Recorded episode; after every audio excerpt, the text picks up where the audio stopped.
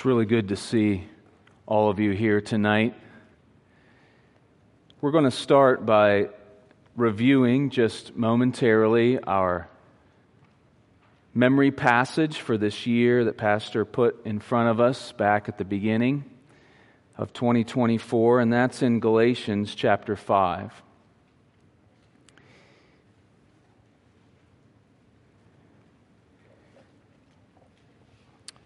You undoubtedly recall that, particularly the th- first three evidences of spiritual fruit in a believer's life, the first three listed in this passage love and joy and peace have been especially our prayerful desire as the Lord works in us and through us as He tarries this year. And that fruit of the Spirit, of course, is embedded in a context that most immediately begins in verse 16 of Galatians 5. Spiritual fruit is borne as we walk by the Spirit, as we're led by the Spirit, as we keep in step with as we follow the commands of the Holy Spirit. And so we're beginning our memory work there in verse 16. We'll read together tonight verses 16 through 18, three verses. There are 11 verses from verse 16 to the end of the chapter. And uh, we're coming to the end of the second month, so I think working on the first three of 11 is, is a pretty good pace. Uh, and so we'll read those and then try to say them as much from memory as possible a couple of times this evening. Galatians 5, verses 16 through 18. Let's read these. But I say, walk by the Spirit, and you will not carry out the desire of the flesh. For the flesh sets its desire against the Spirit and the spirit against the flesh, for these are in opposition to one another, so that you may not do the things that you please. But if you are led by the Spirit, you are not under the law. Very good. Let's try that from memory as best we can. Galatians 5 16 through 18.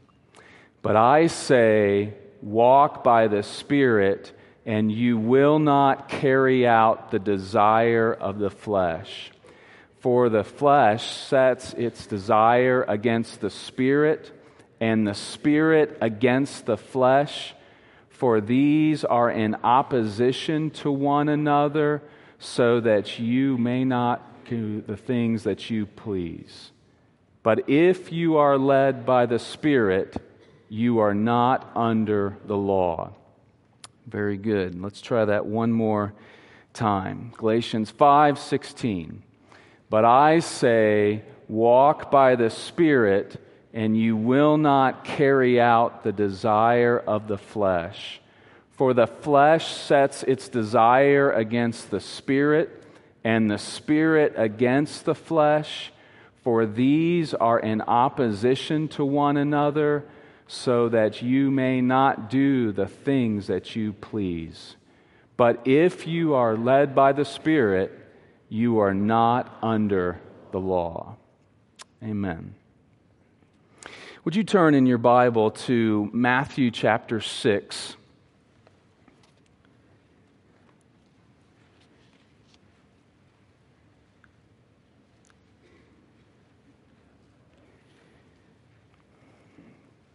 Believe the Lord would have us once again consider a familiar and profound passage at the heart of our Lord's Sermon on the Mount. And we'll begin simply by reading it. Galatians, excuse me, Matthew chapter 6, starting in verse 25 through the end of the chapter. Jesus Christ says, For this reason I say to you, do not be worried about your life as to what you will eat or what you will drink, nor for your body as to what you will put on. Is not life more than food and the body more than clothing? Look at the birds of the air, that they do not sow, nor reap, nor gather into barns, and yet your heavenly Father feeds them. Are you not worth much more than they? And who of you, by being worried, can add a single hour to his life? And why are you worried about clothing? Observe how the lilies of the field grow. They do not toil, nor do they spin. Yet I say to you that not even Solomon in all his glory clothed himself like one of these. But if God so clothes the grass of the field, which is alive today and tomorrow is thrown into the furnace, will he not much more clothe you? You of little faith. Do not worry then, saying, What will we eat? Or what will we drink? Or what will we wear for clothing? For the Gentiles eagerly seek all these things. For your heavenly Father knows that you need all these things. But seek first his kingdom and his righteousness, and all these things will be added to you. So do not worry about tomorrow, for tomorrow will care for itself. Each day has enough trouble of its own.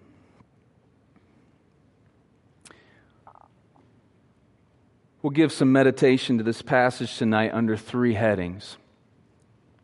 And the first is simply to note what the main issue is. What is the main issue under consideration in this portion of our Lord's sermon? Well, it's, it's not difficult to discern three times our Lord commands us, exhorts us, do not be worried. Do not worry. Do not worry. In verse 27, he says, And who of you by being worried? In verse 28, And why are you worried? And there's a sixth reference, sixth occurrence to this term it's translated differently in our New American Standard Bible. If you look at verse 34, it says, For tomorrow will care for itself. And you probably have a marginal note that indicates that is the same word worry. The King James Version translates this take no thought, but take no thought, that phrase meant something a little different in 1611. It, it didn't mean that you should be careless, as we would say. The English Standard Version translates it do not be anxious. Anxiety is a common term for this in our age. The main issue is worry. In fact, those six occurrences of that word comprise nearly a third of all the references at least using this word for worry in the New Testament, 6 out of 19. We observe, secondly, about this main issue of worry. Not only is it the key issue in this familiar passage, but it is one of two temptations concerning wealth or concerning material possessions that our Lord addresses successively here in chapter 6. It's the second of those. The first of them, in verses 19 through 24, has to do with greed, with covetousness, with laying up treasure on earth instead of laying up treasure in heaven. Greed and anxiety, Covetous, covetousness and worry. Both of them have to do with our material possessions, with our daily existence, with our wealth, with our seeming needs. I read recently that living standards from 1000 BC, so the time of King David, to AD 1600. Queen Elizabeth I passed away in 1603, and James of King James Version uh, fame came to the throne then. So we'll just say from King David to King James, the living standard worldwide varied very little. The gross domestic product increased tenfold, a thousand percent, but the population increased to that same degree. I'm not an economist, but I, am told that that's how they're calculating the standard of living. Since then, of course, our standard of living has spiked, particularly in the last 250 years. In fact, this same book was relating that our current standard of living exceeds that of 250 years ago by approximately 10 times worldwide. Yet, with all that we have, have you noticed that the cares of this world have not gone away? In fact, in one sense, the more you have, the more care accompanies it. And I was thinking today that perhaps Wednesday evening for God's people as we gather together is the time of the week where we most feel the cares of this world. They, they come and go at various times, I understand. But, but often I have found this true for myself coming on a Wednesday night and sitting in the pew and feeling tired. And, and they call it hump day, but you sort of feel like you're at the bottom of the hump or underneath the hump, maybe. We're several days past the Lord's Day. We're several days until the next Lord's Day. We still have a good bit to do on Thursday and Friday, if not Saturday as well. And we come and we have a prayer sheet, and it too is filled with concerns, legitimate concerns, concerns that we want to bring and will bring before the Lord. I had opportunity to have a phone conversation today with a customer service agent about a, an item that had not arrived in the mail as predicted, as promised. And uh, I think it qualifies as a very minor care of the world, at least for a few minutes. That's very much how it felt. Even though we have much, we still have care. And we're still prone to this anxiety, to this worry. And before we move on, it, it, would be important to notice how the passage that we read begins. Notice that very first phrase in verse 25. For this reason, I say to you, there is a connector between the preceding context and verse 25. For this reason. And so, because Jesus first addressed us about covetousness, greed, earthly mindedness, and then connected it to this sermon about worry, we really should not assume that we can follow his counsel regarding anxiety if we are refusing his command concerning greed and earthly mindedness. If, if we are not submitting our hearts to the reality that there is only one God, and Him only shalt thou serve. And, and therefore, our eye must be single, and our investments must be heavenward. And we must realize that where our treasure is, there our heart will be also. If, if, if we're passing by that command, that part of the sermon, then we really should have no self assurance that we will be able to overcome the anxiety that often fills our souls. The two must be considered together. But it's not our not our purpose tonight to consider this entire passage, and so we'll focus on this, on this temptation to be worried. Worry is an emotional response to pressure. It's a powerful response, a powerful emotion. That pressure can come from within, it can come from without, or both. The passage here draws attention to pressure from without. A, a lack or a, a concern for the lack of food and clothing and necessities. But as perhaps many of us know by experience, pressure from without can also cultivate pressure also coming from within. It's like, it's like pressure on a joint, either a, a, a physical bod- bodily joint or, or perhaps one in the construction of a building. Pressure is about what? Well, the necessities, necessities of life our Lord is focusing on, the essentials food and clothing.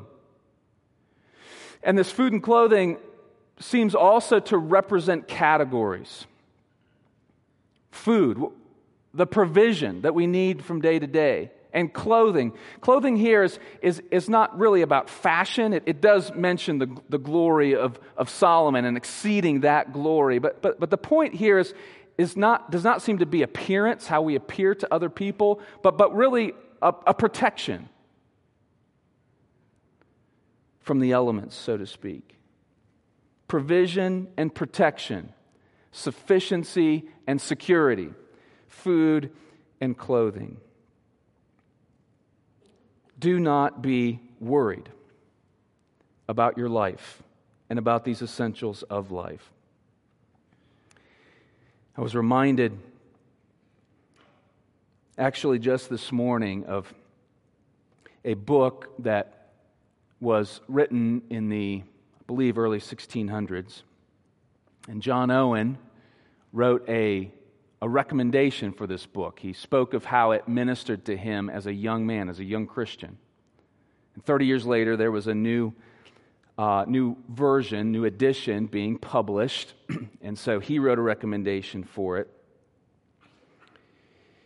It's a book called The Christian's Daily Walk in Holy Security and Peace. It's by a, a man named Henry Scudder. It's I think, out of print, except for, and you can find copies from India and that sort of thing on Amazon, but mainstream publications, it's out of print as far as I could tell. Scudder, in a section there on care, makes a helpful distinction. He says lawful care, taking responsibility, being diligent making plans. The kinds of things that you're going to have to do when you get up in the morning, Lord willing. Lawful care is an act of wisdom. He goes on later to contrast that with sinful care is an act of fear and distrust. And then, after an intervening portion, he ends that clarification with these words about success. Lawful care is an act of wisdom. Sinful care is an act of fear and distrust about success. Do you hear the difference? We are to give care to what the Lord has placed in our hands to steward. We must. We are responsible agents. But that moves into sinful care as our hearts turn to worry, to fear, to, he used the word distrust, the opposite of, of trusting God and his promises. Distrust, particularly about this, about success, about what we envision as success, about who is responsible for success. Is that under my control? Am I sovereign over how that turns out? that's when we know we're in this realm of sinful care. And one more observation under this first point about the main issue of this passage, which is worry or anxiety, and that is that there's testimony here that this is a common struggle. There are, of course, people, including God, some of God's people, who, who greatly struggle with anxiety to a more extreme extent, but, but worry actually is common to man. It's a common response. The Lord says, He does three other times in the Gospel of Matthew, to disciples, not to the world, to disciples, You are you men of little faith. But what we want to take the rest of our time and notice is how our Lord addresses weak and wrong but real emotions. Weak, and in this case, wrong, sinful, but real emotions. He, he does command three times, he says, Do not worry, do not be worried. But he does so with gentle, probing reasons. We might call it authoritative counsel. This passage is counsel filled. And so we want to notice both the Lord's counsel about worry specifically, the content of this part of the sermon. But secondly, we also want to notice how the Lord uses his counsel to prepare for a promise. He is going to give a, he does give a promise in this passage. But he reasons to it spiritually. And that, I think, will help us as we continue to give consideration to appropriating the promises of God like firewood for the furnace of our souls. Second heading. Let's consider briefly this sufficient promise. We'll come back to the counsel that leads to it, but verse 33 perhaps the most familiar of all verses in this passage. The Lord says, Seek first God's kingdom and his righteousness. And here's the promise all these things will be added to you. All these things will be granted you. Everything that you need, all that is essential, will be given, will be granted, will be provided to you. So, as the previous section, verses 19 through 24, teach that our stewardship of resources really displays our allegiance and our submission. How we are investing shows who our master is and where our heart is. So, these verses, the ones that we've read and are focusing on, are situated here with a repeated command not to worry to underscore that how we view our needs is fundamentally a matter of faith, it's a matter of trust. And the Lord knows that, and the Lord ministers promises to us very often in His Word about our temporal needs.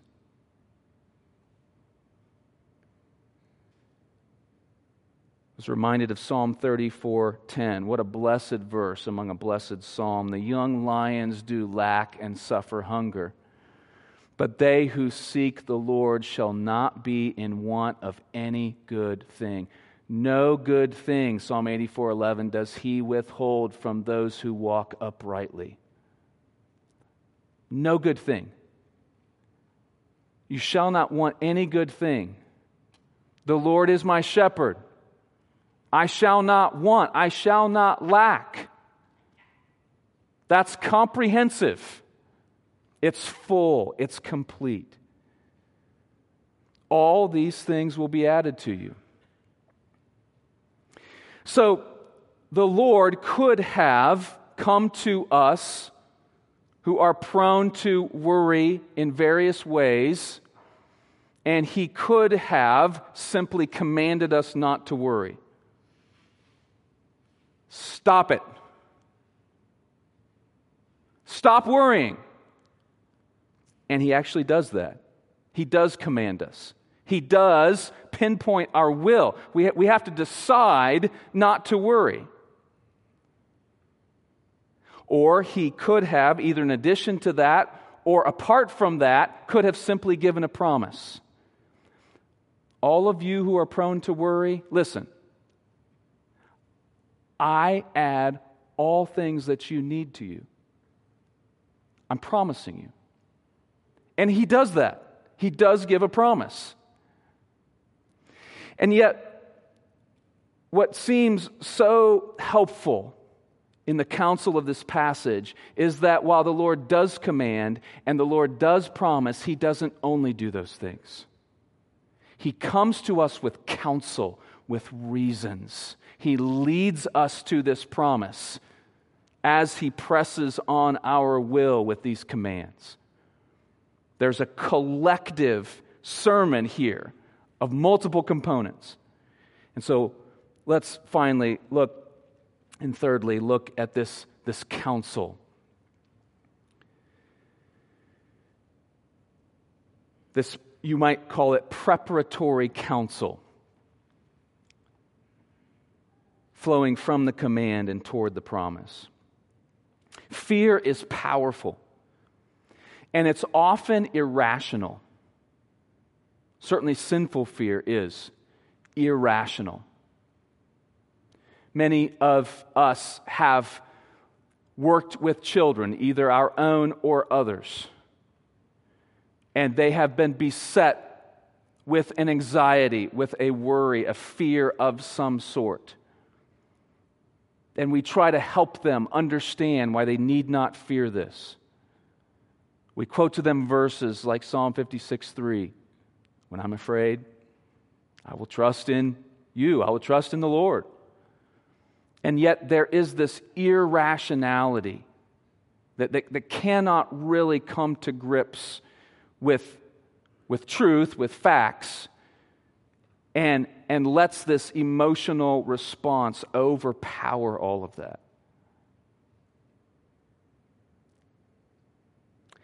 So our Lord comes to us, and with, these, with this threefold command, he reasons with us. And he reasons with us so gently. He shepherds us. I was thinking about Isaiah 40 verse 11 this morning.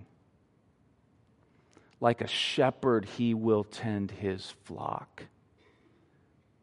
In his arm, he will gather the lambs and carry them in his bosom. He will gently lead the nursing ewes. That is our Savior. That is our God. He's our shepherd.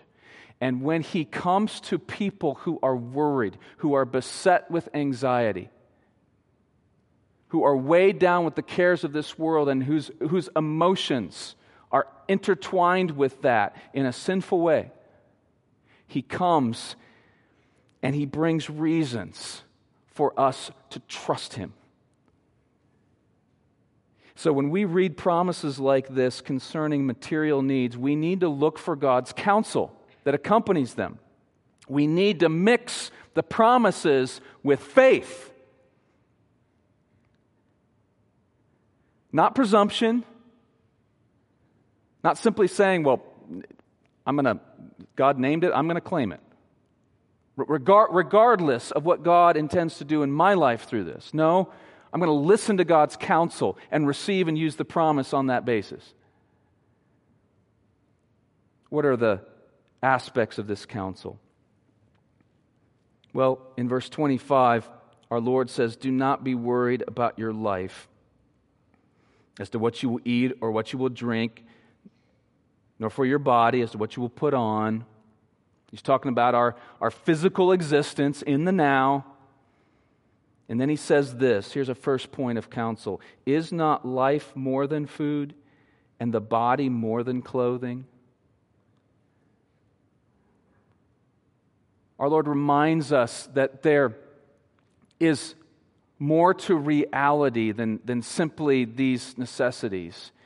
And He also reminds us that He is the giver of life. I've given you life. I've created your body. I'm sovereign. I sustain you moment by moment. Is not the body more than, than, than simply these, these particular needs that have you worried? You have already received more than these basic needs. You know, we, we do often have a lot of physical needs represented on our prayer sheet on Wednesday evening. We could, in a congregation of our size, we could take up a good portion of each day praying for one another's physical, material needs. Now, we could throw up our hands and say, well, yeah, there, there's too much of that. I'm, I'm just not going to get into that. That would not be right we could let those things predominate us so that we actually don't pray about God's name being hallowed and his kingdom coming and his will being done. We could subordinate the spiritual, and perhaps we, we sometimes do because there are so many other things to pray about physically. We must not do that, but we must also look at these physical needs and ask ourselves what is God doing spiritually by creating these needs in each other's lives? How can we pray spiritually for physical needs? It is appropriate to pray for healing. It is appropriate to pray for a job interview. It, it is appropriate to pray for protection. And as God answers those prayers in His goodwill, part of what He's doing is, is, is, He's addressing our own souls. And we should pray along these lines Lord, help us, help my brother, help my sister, help me to remember and in this circumstance to grow in my understanding that you have already provided for more than these basic needs. You are the giver of life. There's a second piece of counsel in verse 26. The Lord familiarly here points to the birds of the air how our Heavenly Father feeds them, and then he says, Are you not worth much more than they? How fitting a request in prayer is this Lord, would you help us to, to believe that our life is of such great value to you? It, it, it's a point that, that that almost seems so elementary that, that we should take it for granted and, and we wonder even why the Lord mentioned a, a, a bird and us. But how often does our worry controvert that, push against that, undermine that? We are that much more valuable to our Father than all of these creatures that He cares for. Millions and billions of them. Are you not worth much more than they? That's part of our Lord's counsel. I'm the giver of life. My Father cares about you to a degree you could not understand. Number three, in verse 27, we find another piece of counsel. Again, it's in the form of quest- questions. This is part of the Lord's gentle shepherding. He's not coming and, and, and just kind of thrusting statements, he's, he's actually raising questions. He's provoking thought. He says in verse 27 And who of you, by being worried, can add a single hour or literally cubit to his life? Now, how do you add a cubit to your soul or your life? Commentators, you know, say interesting things about all of this. But the point in context seems to be this how are you ever, through worry, going to extend your life? Push, push the mile marker past 26 to 27 or beyond. Worry is never going to extend your life. The Lord counsels us. He, he, he, he just he takes worry and he zooms in on it and he says, Of what value is this? You are much more valuable to my Father than, than these. Now, how valuable is worry? Our worry will always fall short. We, we, we need to pray this for one another. Our worry will always fall short, it will never accomplish good. Our Lord continues along these lines, pointing us to the lilies of the field that grow by, by God's design, by God's production. They aren't creating themselves, clothing themselves, but they're, they're beautiful. Again, they're very temporal.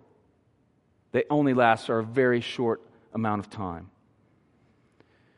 But then he comes in verse 32 with a fourth point of counsel. He says, For the Gentiles eagerly seek all these things. For your heavenly Father knows that you need all these things. And in verse 33, all these things will be added. He uses that same phrase three times. Gentiles seek for, for all these things. They clamor for them, they worry about them. They're consumed with them. But your Father knows that you need all these things. That's the fourth point of counsel. He's the giver of life. Your life is more valuable to Him. Your worry will always fall short. And fourthly, your Heavenly Father knows what you need. That may be different from what we, we think we need, right? That's sometimes where the worry comes in because our expectations have, have gotten off course from, from the Lord's intent. But our Heavenly Father knows what we need, and He always, He always provides. There's a little book that Charles Spurgeon penned toward the end of his life, and as so many of you know, that was a period of his life that was fraught with challenge, with controversy, with disappointment, with physical illness. And Spurgeon wrote a little book called The Checkbook of the Bank of Faith. It's based on a simple illustration that God's promises are checks that we can take to the bank. And we have copies of this in the bookstore. You can follow along day by day. I, I looked at today's reading. It's based on Hebrews 10:34. You have for yourselves a better possession and a lasting one. And he says this in the midst of the little reading based on this verse Should not the thought of the better substance on the other side of Jordan reconcile us to present losses? Present losses things that perhaps we thought we needed, but God has determined, no, we actually don't need. And then he says this Our spending money we may lose, but our treasure is safe. Our spending money we may lose. Th- th- think of going to, to, to a, a, a grand place, the, the, the, the Biltmore, or, or some impressive location and you had a little spending money. You, you wanted to buy some ice cream. And somehow you misplaced the spending money. And you came home and somebody asked, How, how was the visit to the Biltmore? And you said, Well, it, it actually it, it, didn't go very well. I lost my spending money and didn't, wasn't able to buy ice cream. Yeah, yeah, yeah, but what about the Biltmore? We may lose our spending money. The Lord may determine that we don't need the spending money but our treasure is safe with the Lord. Quickly, there are at least two more points of counsel, and we'll just merely mention them. A fifth piece of counsel, it comes in a slightly different form. It's, it is a command. Verse 33 says, Seek first. That's, that's an imperative. Seek first God's kingdom and righteousness. You must focus on God's kingdom and righteousness, they come first. Our needs, at least the basic ones, are not necessarily different from those of unbelievers, from the Gentiles who eagerly seek after all these things. But how we seek resolutions to those needs, that's what must be different. Because we're seeking the meeting of these needs underneath the umbrella of God's kingdom and righteousness. And finally, in verse 34, our Lord comes with almost a postscript and says, Each day has enough trouble of its own. Tomorrow will will worry for itself. That's not to discourage. He, he didn't shepherd us all the way to trusting this promise, to obeying his command and trusting his promise, only to say, you know what, you should be really discouraged because tomorrow's going to be full of trouble. That's not the point of verse 34. Each day has its own concerns. Why, why would God, in his sovereignty and his providence, determine that, that each day had concerns for itself. Because he knows we have to walk by faith. We must walk by faith today. And then when we come to tomorrow, as he tarries, we have to walk by faith tomorrow because that is how we reach glory by faith. Don't worry about tomorrow. There will be concerns tomorrow that the Lord will have mercies for and that you'll have to walk by faith in. Trust me, seek first my kingdom, believe that I'll add whatever you need today. When we read promises concerning material needs, we need to look for God's counsel about how to apply them. Not all of that counsel, of course, will be as full as this part of our Lord's sermon. But the Lord gives us promises. We've hit this theme many times. The Lord gives us promises not simply so we're sufficed, but so that we will know Him, so that we will know and love and worship the promiser. He's the point of the promises. So, mix the promises not with presumption, but with faith.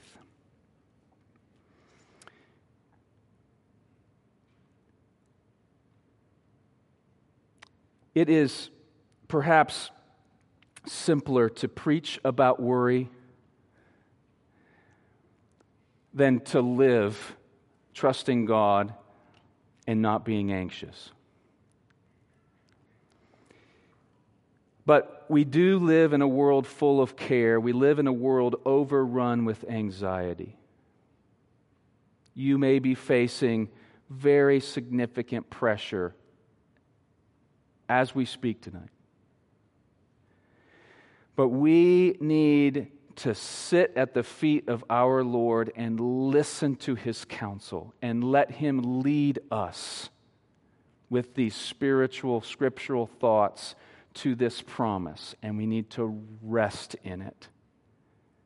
Because all of God's promises are yes in Christ. Let's pray.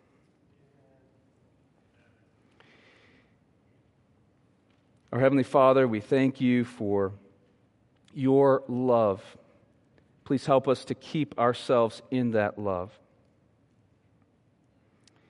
And we do pray for one another that as we face the temptation to be anxious, that you would bring these truths to our minds and hearts, and that we would settle in them, we would obey with our will, we would obey your command and trust your promise.